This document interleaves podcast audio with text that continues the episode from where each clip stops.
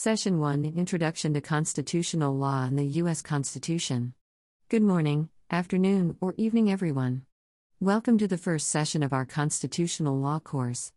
I'm excited to have you all here as we embark on this journey to explore the foundations of constitutional law and the principles that shape our legal system. Today, we will begin with an overview of the course and its objectives. Course title and objectives.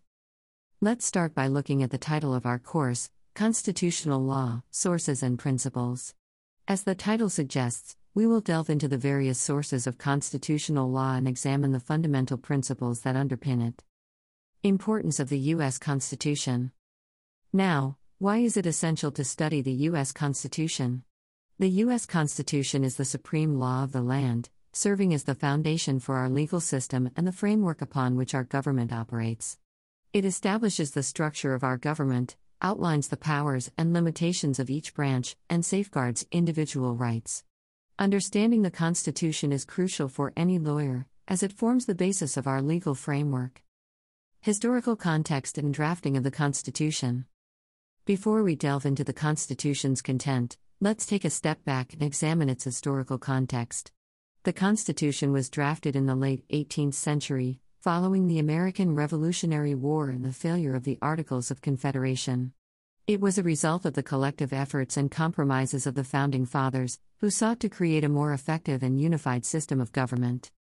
Basic structure of the Constitution when you need mealtime inspiration, it's worth shopping Kroger, where you'll find over 30,000 mouthwatering choices that excite your inner foodie. And no matter what tasty choice you make, you'll enjoy our everyday low prices, plus extra ways to save, like digital coupons worth over $600 each week. You can also save up to $1 off per gallon at the pump with fuel points. More savings and more inspiring flavors make shopping Kroger worth it every time. Kroger, fresh for everyone. Fuel restrictions apply.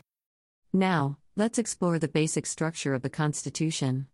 It is divided into three main parts the preamble, the articles, and the amendments. The preamble sets out the broad goals and purposes of the Constitution, while the articles outline the powers, functions, and limitations of the three branches of government the legislative branch, Article 1, the executive branch, Article 2, and the judicial branch, Article 3.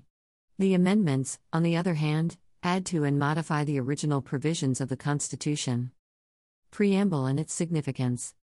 Let's focus on the preamble for a moment. The preamble serves as an introductory statement that outlines the goals and objectives of the Constitution. It begins with the famous words, We the people, which reflect the idea that the power of the government emanates from the citizens. The preamble sets the stage for the subsequent articles and amendments, guiding the interpretation and application of the Constitution. Articles of the Constitution. Moving on to the Articles, they provide the framework for our government and delineate its powers and responsibilities. Article I establishes the legislative branch, comprising the Senate and the House of Representatives. Article II establishes the executive branch, headed by the President, and Article III establishes the judicial branch, which consists of the Supreme Court and other federal courts. Each article contains provisions that define the scope of authority and the checks and balances among the branches. Amendments to the Constitution. Finally, we have the amendments. The Founding Fathers recognized the need for a process to adapt and refine the Constitution as society evolved. The amendments allow for changes to the original text, ensuring that our Constitution remains relevant and reflective of the times. One of the most notable examples is the Bill of Rights, the first 10 amendments, which protect individual liberties. Conclusion That wraps up our introduction to constitutional law and the U.S. Constitution.